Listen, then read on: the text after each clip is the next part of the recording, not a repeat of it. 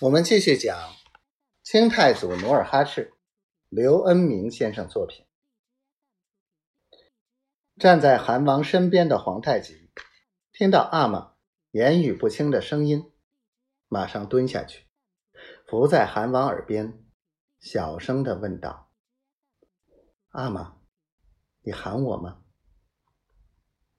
老韩王醒了，兴奋的睁开了眼，想坐起来。皇太极马上把被子垫在他身后。老韩王刚坐好，范文成带着范江湖的小儿子范文亮进来。范文亮手握一把药草，向韩王施礼之后，问道：“韩王，您？”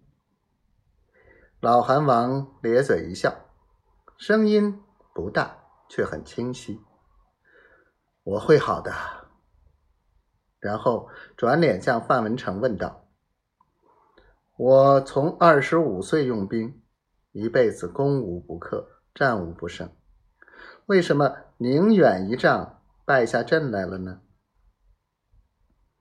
范文成只好安慰道：“老话说‘花无百日红’，您不是因身遭炮击，身体不佳才停止攻城的吗？”此战未完，也算不得败阵。范文亮接着说：“我们吃了西洋大炮的亏了。”对对，老韩王道：“古人讲，工欲善其事，必先利其器。可惜我们没能造出火炮。”老韩王一把抓住范文亮的手。痛苦而惋惜地说：“我误用了你，想不到误用一人，竟带来如此重大的不幸啊！”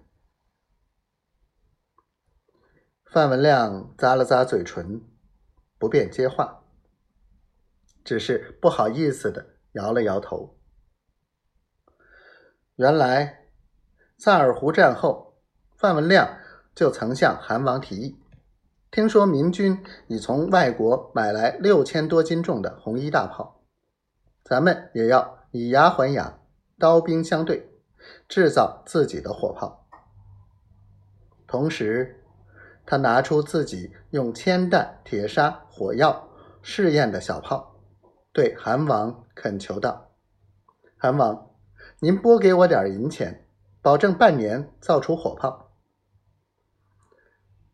韩王哈哈笑道：“做那东西干什么？萨尔浒一战，吾满洲大军凭着大刀快马，不是也打了大胜仗吗？小伙子，明天还是去给我好好的牧马吧。”于是范文亮只好丢下试制小炮的念头，去草原牧马。